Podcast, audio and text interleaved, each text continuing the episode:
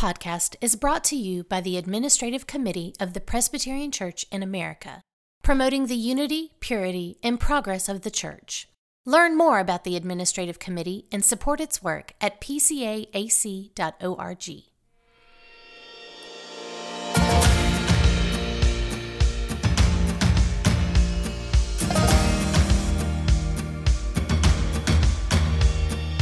This is Gifts and Graces.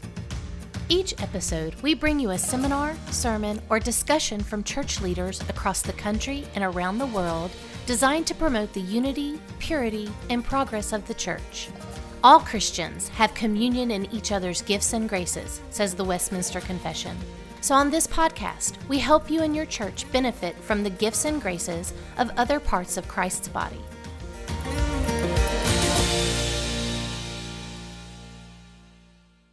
On this episode of Gifts and Graces, we get to hear from Gordon Moore and John Purcell on pastoral succession.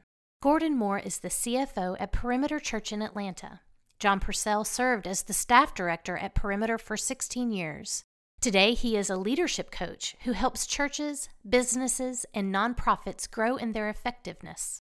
This was originally recorded as a seminar delivered at the 2014 General Assembly. Let's listen as John and Gordon give practical advice to churches in pastoral transition. My name is John Purcell, and I'd like to introduce Gordon Moore. We're going to partner together in doing this, and I want to tell you a little bit uh, about Gordon. Gordon is on staff with Perimeter Church. He started out as the business administrator, and now with the bigger church, it's got a fancy title of Director of Support Ministries or something like that. And he's been on staff the longest of any person other than Randy Pope 29 years. Gordon has been there. And so I can tell you, after uh, my time of working closely with Gordon, this is a guy that knows everything there is to know about what he does at Perimeter and, and beyond that. And he's a real uh, great uh, teammate to have. Also, Gordon was with RBI, was a business administrator for RBI for several years before that. He's a certified financial planner and uh, has a wife, Joy, and two daughters and two sons in law and uh, he's a great golfer as well. so uh, that's Gordon.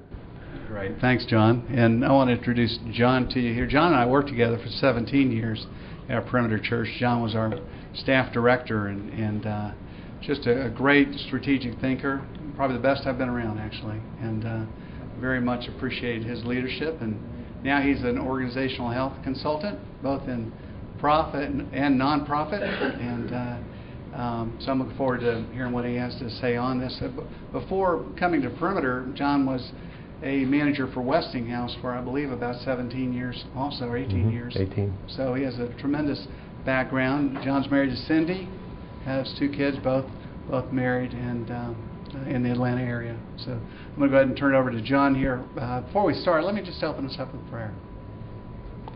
Heavenly Father, I, I just uh, thank you for this time together. Lord, a, a very serious subject of, of, transitions and succession, and uh, so many opportunities for for feelings to be hurt and uh, for for hard feelings to go on for years after a, a transition. Lord, I pray that, that even as we speak about this today and talk, uh, that you're you're honored through this time. Pray that even as we have people here that are going through that, perhaps people that are healing from that are uh, moving on from transitions, just pray that you be glorified through this. And we ask these things in Jesus' name. Amen. Amen.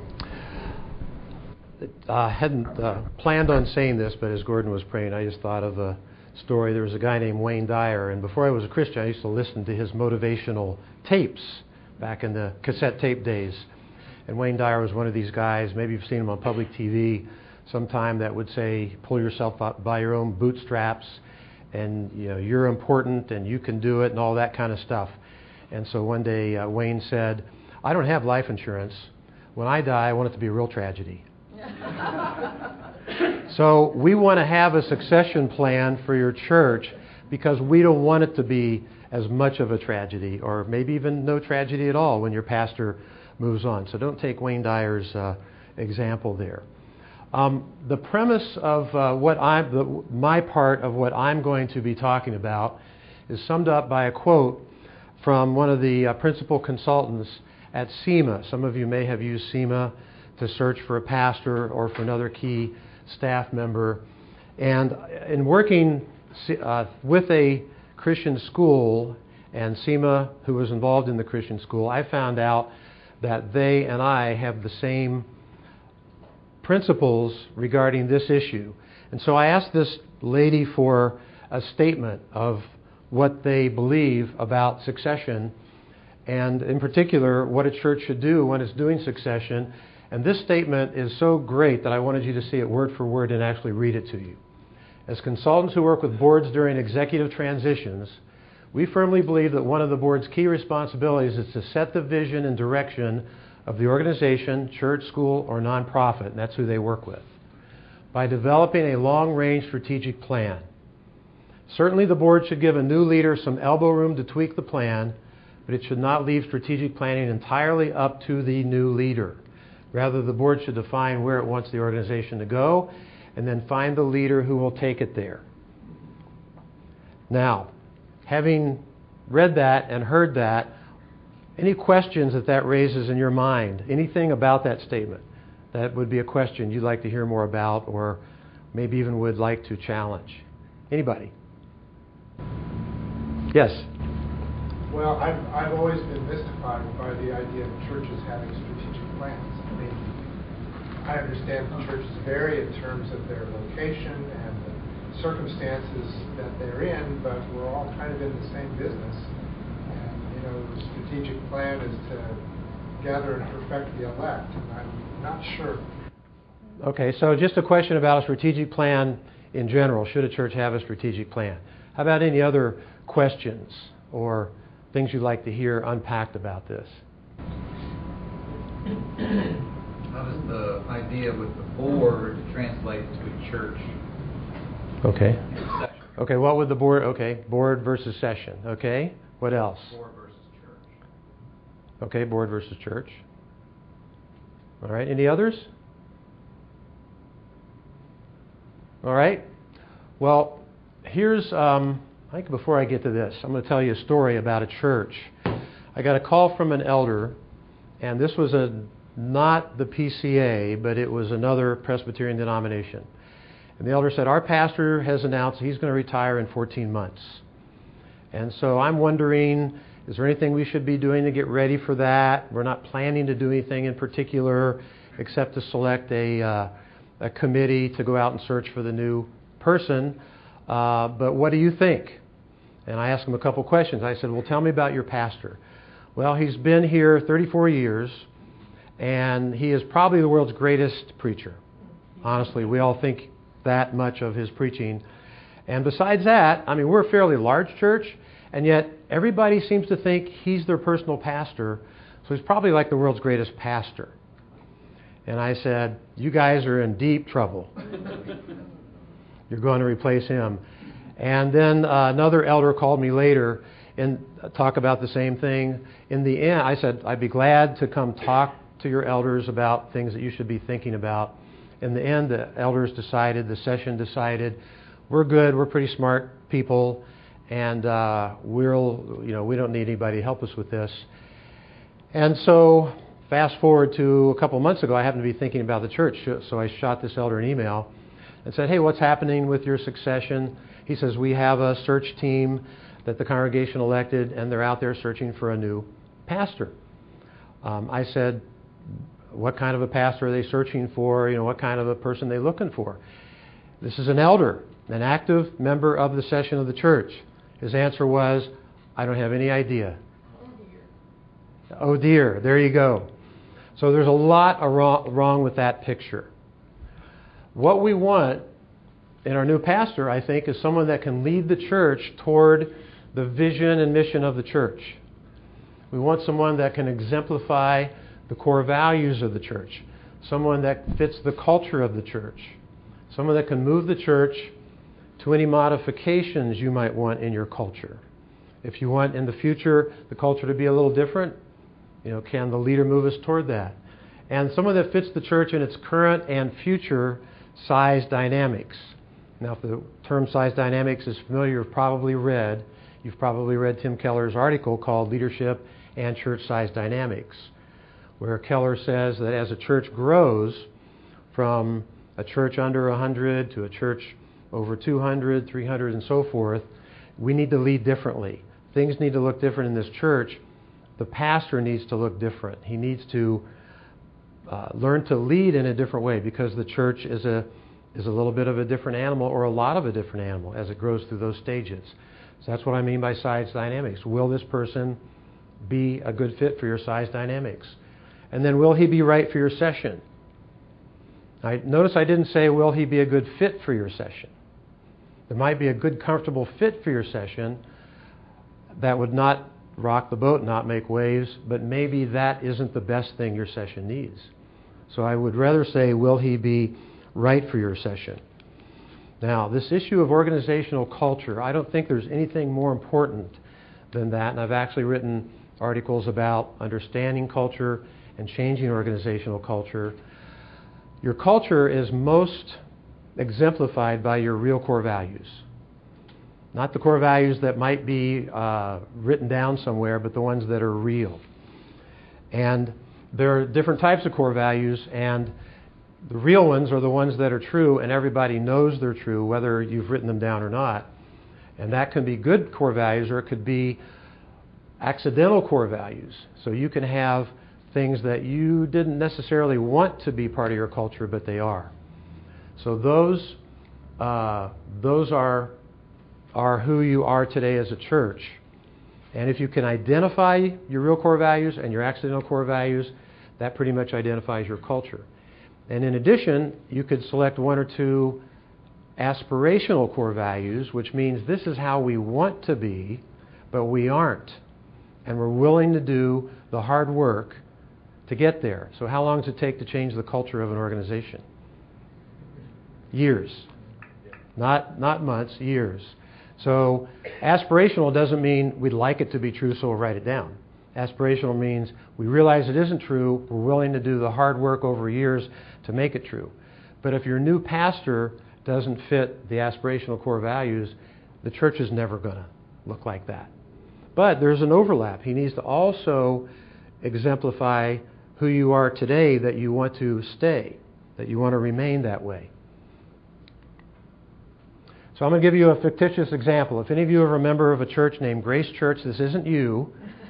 That's why it's in quotes. Grace is not the name of this church, but this is a real church. So this church um, had a, a, pastor that left uh, under um, difficult and unfortunate circumstances, so it wasn't something they planned. The pastor was a very strong leader, he was a very directive leader. And the uh, session of the church decided we uh, need to find a new pastor, so let's hurry up and put together a search team and let's go to get a new pastor as fast as we can. And they happened to be talking to another consultant that's a friend of mine, that was a friend of the church. And uh, he said, Well, do you have a vision and values and a mission? And they said, Yes. And he said, Is, Are they real? Do you guys all buy into them? And they said, No. He said, Why not? They said, well, the other pastor wrote those on his own, and they really don't, we really haven't ever made those ours. But we need to go get a new pastor really fast so he can bring in a vision to us and so that he can bring core values to us. And this guy said that would be the absolute worst thing you could do right now. You bring a guy in under those circumstances, and you aren't going to have any idea whether he's going to fit your church.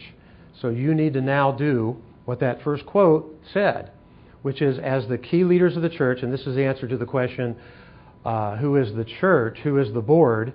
Well, with the church, the session leads. And the session needs to own the ministry plan of the church.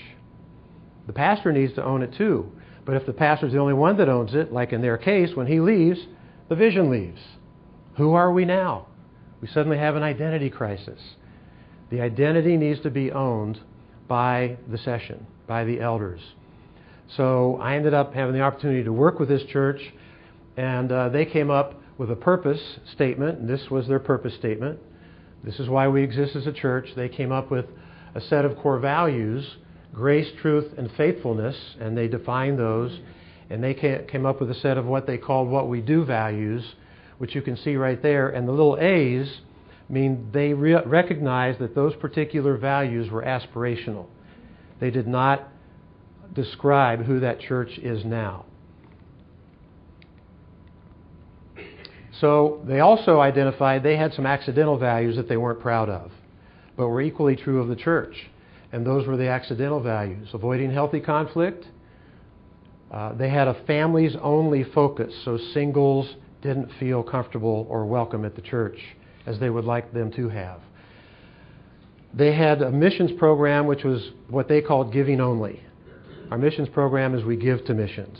We don't do missions. We aren't a mission ourselves.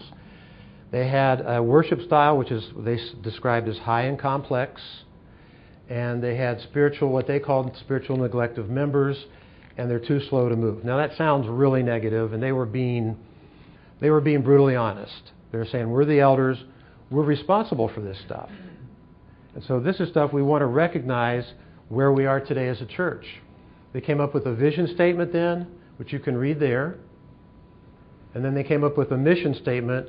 We want to accomplish that vision by those four particular points, and then they had a little bit more descriptive information what those points meant. Now, these elders had described, with a lot of prayer and a lot of work, this didn't happen in one afternoon, what they believe God's call was on their church. They've now described a vision, a mission, and values for their church. Having done that, oh, the one other thing that they that they uh, came up with is our session is made up, and we did personality profiles of everybody. Our session is made up of conflict avoidant personalities, which has led to some of the other things that you saw up there. And we have a history of being driven by a directive leader. So all those things combined, we talked about what would be the critical position requirements of your new leader. What kind of a man will be right for this church in this particular history uh, position that the church is in? And that's a list of the absolute must haves that they were looking, said we need in a new leader. And you can see those things are addressing uh, what they had come up with. So the church did elect a search team, according to the Book of Church Order, and the session sat down with the search team unpacked all of what you've just seen, said, This is who God has called us to be as a church. This is the kind of a leader we want you to go look for. Now the church team, search team has something to sink their teeth into. The search team doesn't start out saying, Who do we think this church should be? Because the elders have spoken. And um, before we go to that, uh, fast forward to today, the church has just made a call to a man and they feel like this man fits their CPR's critical position requirements. They have a lot of hope for the future, and the new leader comes in knowing who the church wants to be, who they are, who they want to transition to be, and they feel like the man is a pretty good fit for both, and that's the ideal situation. And um, I'm going to turn it over to Gordon. He's going to share some different pers- additional perspectives other than uh, than these and then we're going to leave plenty of time when we're done for a lot of Q&A.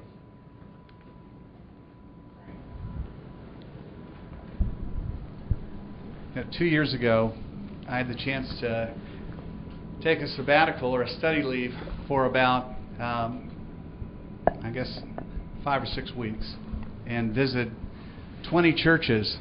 And we were we were approaching transition at Perimeter Church, just the front end of it. Randy was, I think, 60 years old, and we were just starting to talk about it, and thought it would be a good idea just to go out and and get information, talk to as many people as I as I could. So I, John helped me actually put a list together, and I had another consultant or two that helped me, and uh, we came up with a list of 20 churches, and we were looking for churches that had varied backgrounds in terms of we really wanted five or so that were really stinkers in terms of how the transition uh, went.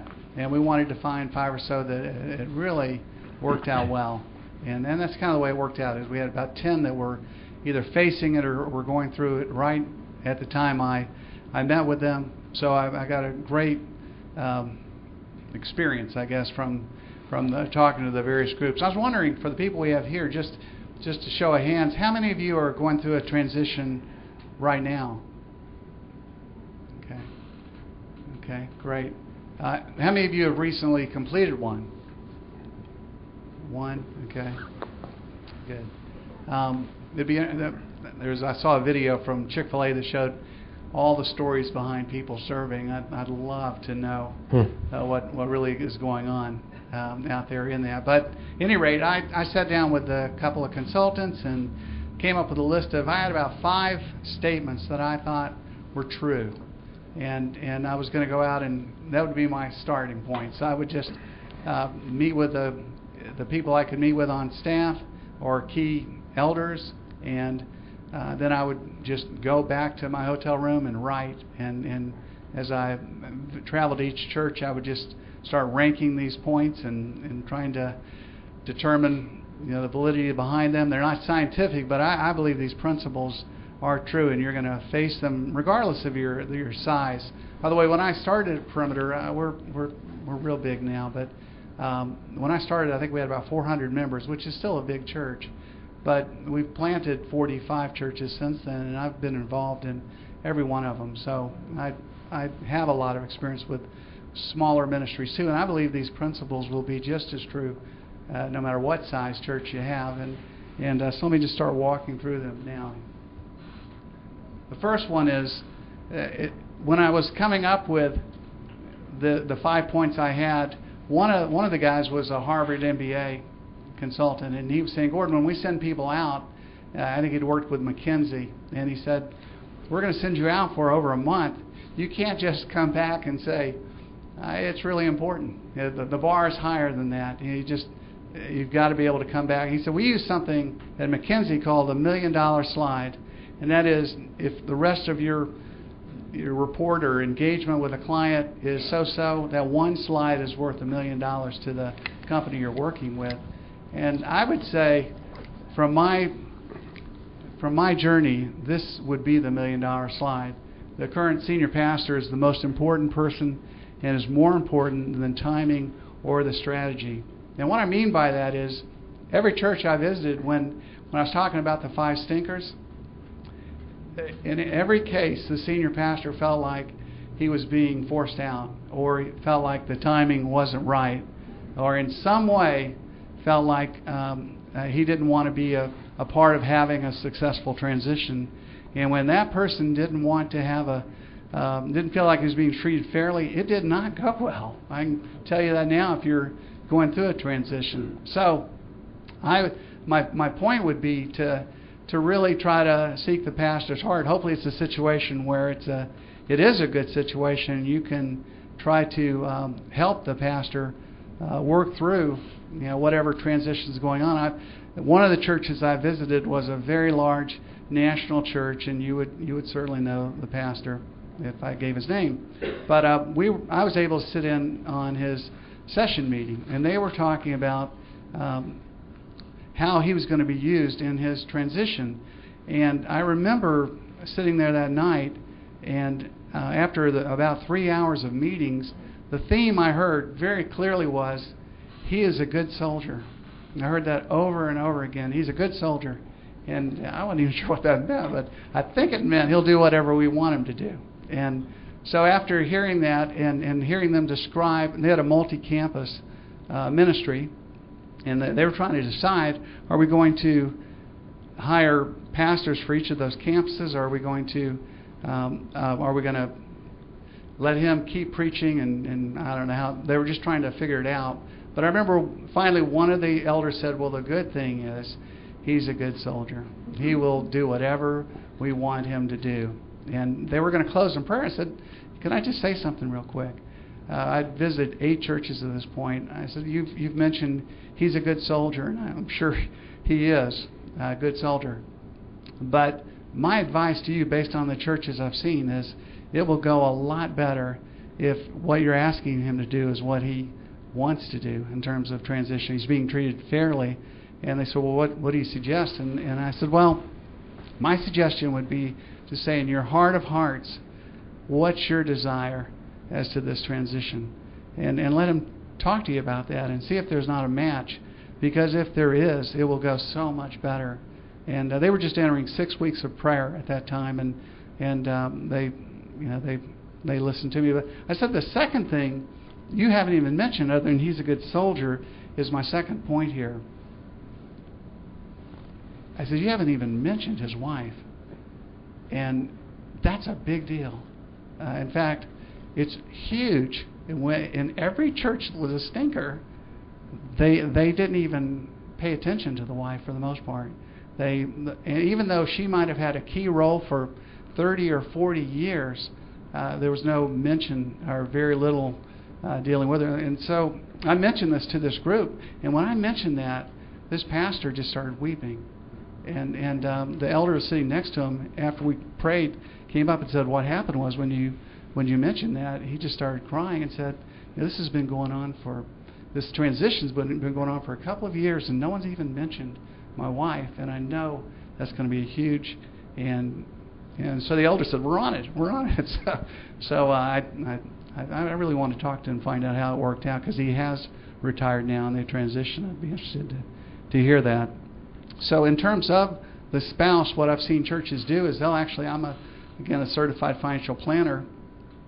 Security's a big issue with, with spouses when they're going through transition, and and and the churches that have done it right, in my opinion, have come alongside and helped uh, in financial planning to make sure that she knows and they know that that there is a good financial plan and that they're uh, they're going to be moving through that.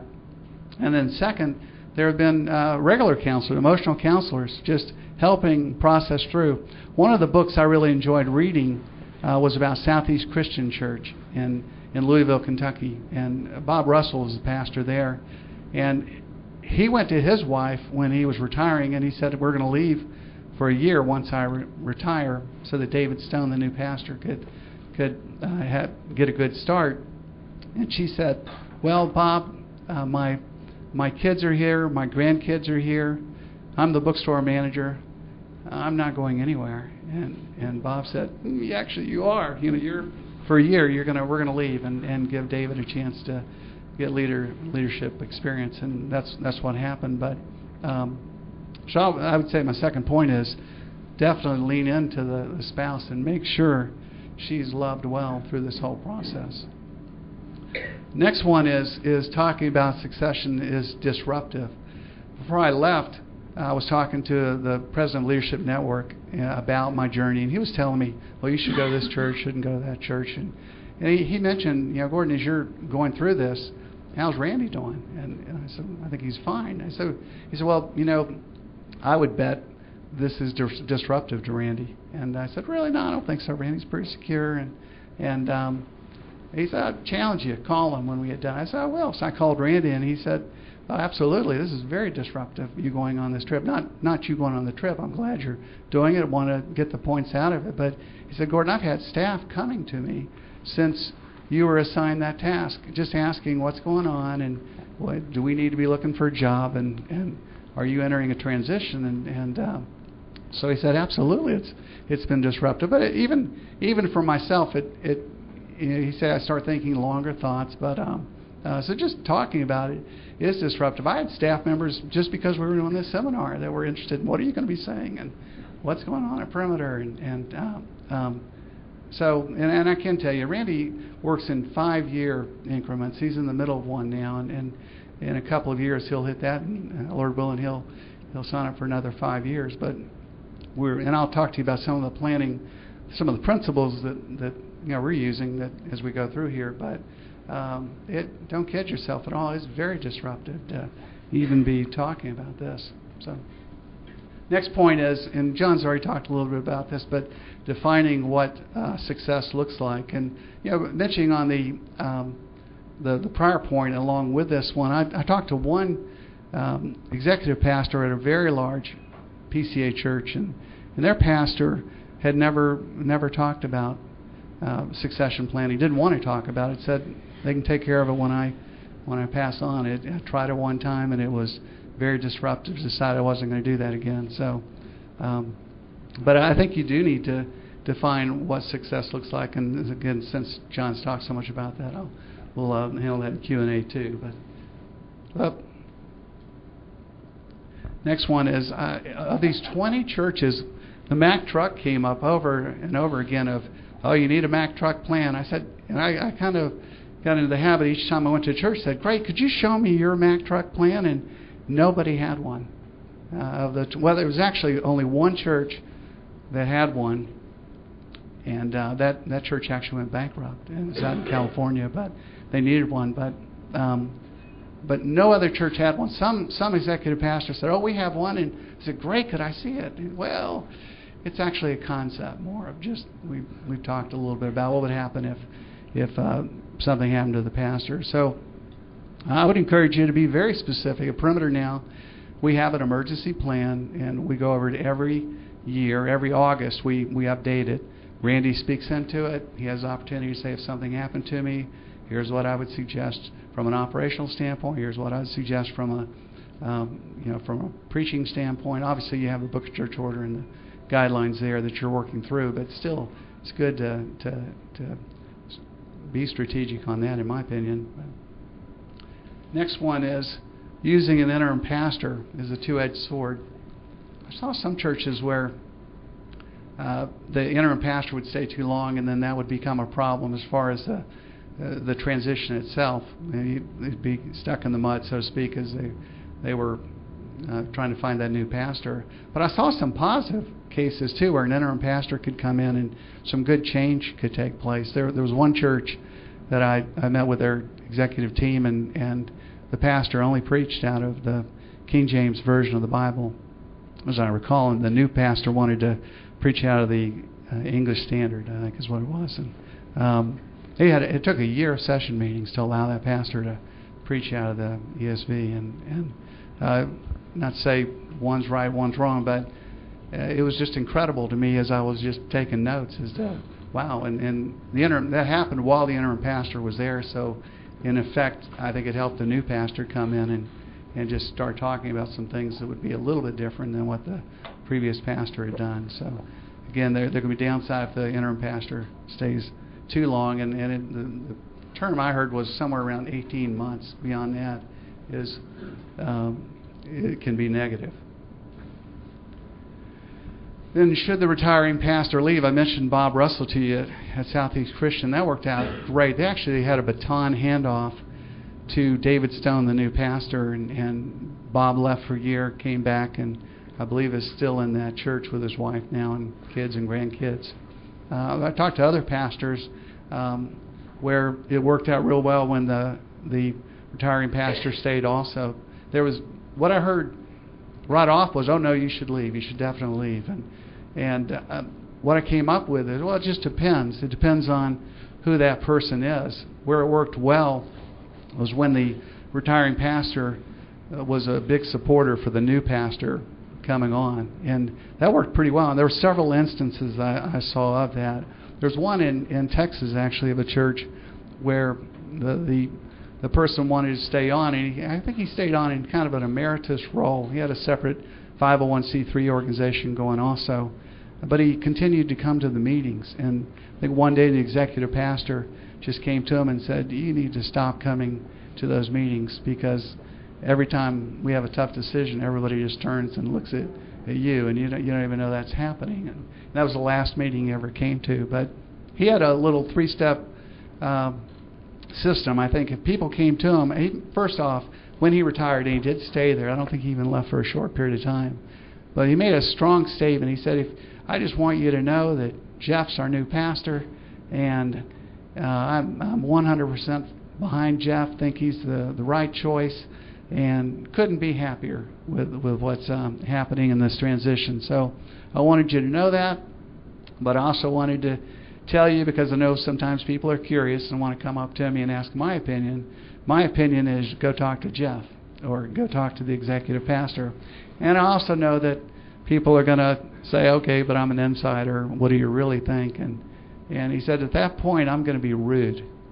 And I'm telling you that now up front and just go ahead and get ready. He said it still took about 20 times for people to come, the core group, to come up and say, "Tell me what you're really thinking." And and he he was rude, and but he said it, it worked out well. And I spoke with Jeff, and he said the same thing. It worked out. In fact, that when it does work well, it works great because you can be a great um, advocate for that senior pastor, and so many of the, the older folks look to you. So that can be a, a really nice thing. How long should the transition last? And and the word the word what I saw over and over again was probably no more than two years. That from the beginning to the end should be no more than two years, and it depends on the circumstance of how that new pastor is coming in. But if you have somebody that is close and is coming in, and you have the the, the old pastor around, and you're going to transition, uh, one of the stinkers I saw was they went through two or three people that came in, and and the pastor ended up saying I'm not ready, and and the the, the new person ended up leaving staff, and, and it was pretty ugly as you walk through it. But in general, I'd say about two years is is the most you want to have a transition. Where does the new pastor come from? Now, the churches I looked at where you had real success stories, many times um, they came from close to the church and some of the some of these were different denominations too, and they actually came from within the church. Where you a lot of times I saw youth pastors or college ministers that would that be there and, and would actually take on more and more leadership, and then would actually take over, and then you have that two-year transition. So there were there were many many different stories of success. In using a planning team, I know Briarwood did this when when uh, Frank was retiring and Harry was coming on, they had a team uh, that was meeting, I believe, for at least three years. That was kind of under the radar, and I don't, I don't believe anybody really knew. Uh, in fact, the way I heard the story was that nobody knew, and they they had a session meeting on a maybe a Wednesday night, and by Sunday when they were going to make the announcement, everybody knew and was well. So to, for a small team to be able to not spill the beans and be able to do planning. What they were doing was, as I understand it, just preparing the way so that still using the book of church order, but being able to just get things lined up in a in a smart way made a lot of sense to me. Probability of a good outcome. I know God is sovereign and, and God is in control, and that, that's reassuring, big time. Um, but when I was working with the Leadership Network fella, he was saying, Gordon, you're about to go out here. I encourage you to go out. I think it could be a blessing to other churches to to be able to experience through your eyes what what you see. But I don't want to kid you that you can have some magic formula that you can come in and plug it all in and it'll be great at perimeter and everything will work fine. It just will not happen that way. And in fact, uh, he said, I would bet from a probability standpoint, if you learn a lot, and if, if Randy wants it to go well, which he does, um, I would bet you'd have half a chance, something like that, for it to go well.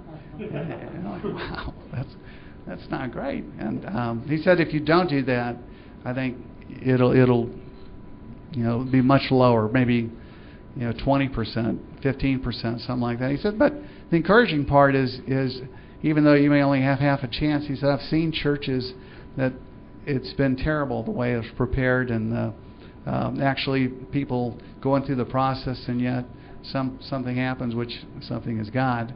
Um, you know, it works it out and, and it, it actually is honor God honoring. But um, uh, but you can hopefully make it work a lot easier by going on doing what you're doing. So I think uh, it was a tremendous journey to be on and and uh, we learned a lot at perimeter. Again we we came back and the first thing we did is we as i mentioned came up with an emergency plan. We were just like the other churches didn't have one. And and then we have been working on our um, transition plan every year. We update that also in august. We don't share it with our staff. I had staff members as of coming here saying can you tell me more about our transition plan? And the answer is no. Uh, again it's incredibly disruptive and it's changing every every august and um, it's, it's, something we're prayerfully working through, but uh, it, it's it's in process. So.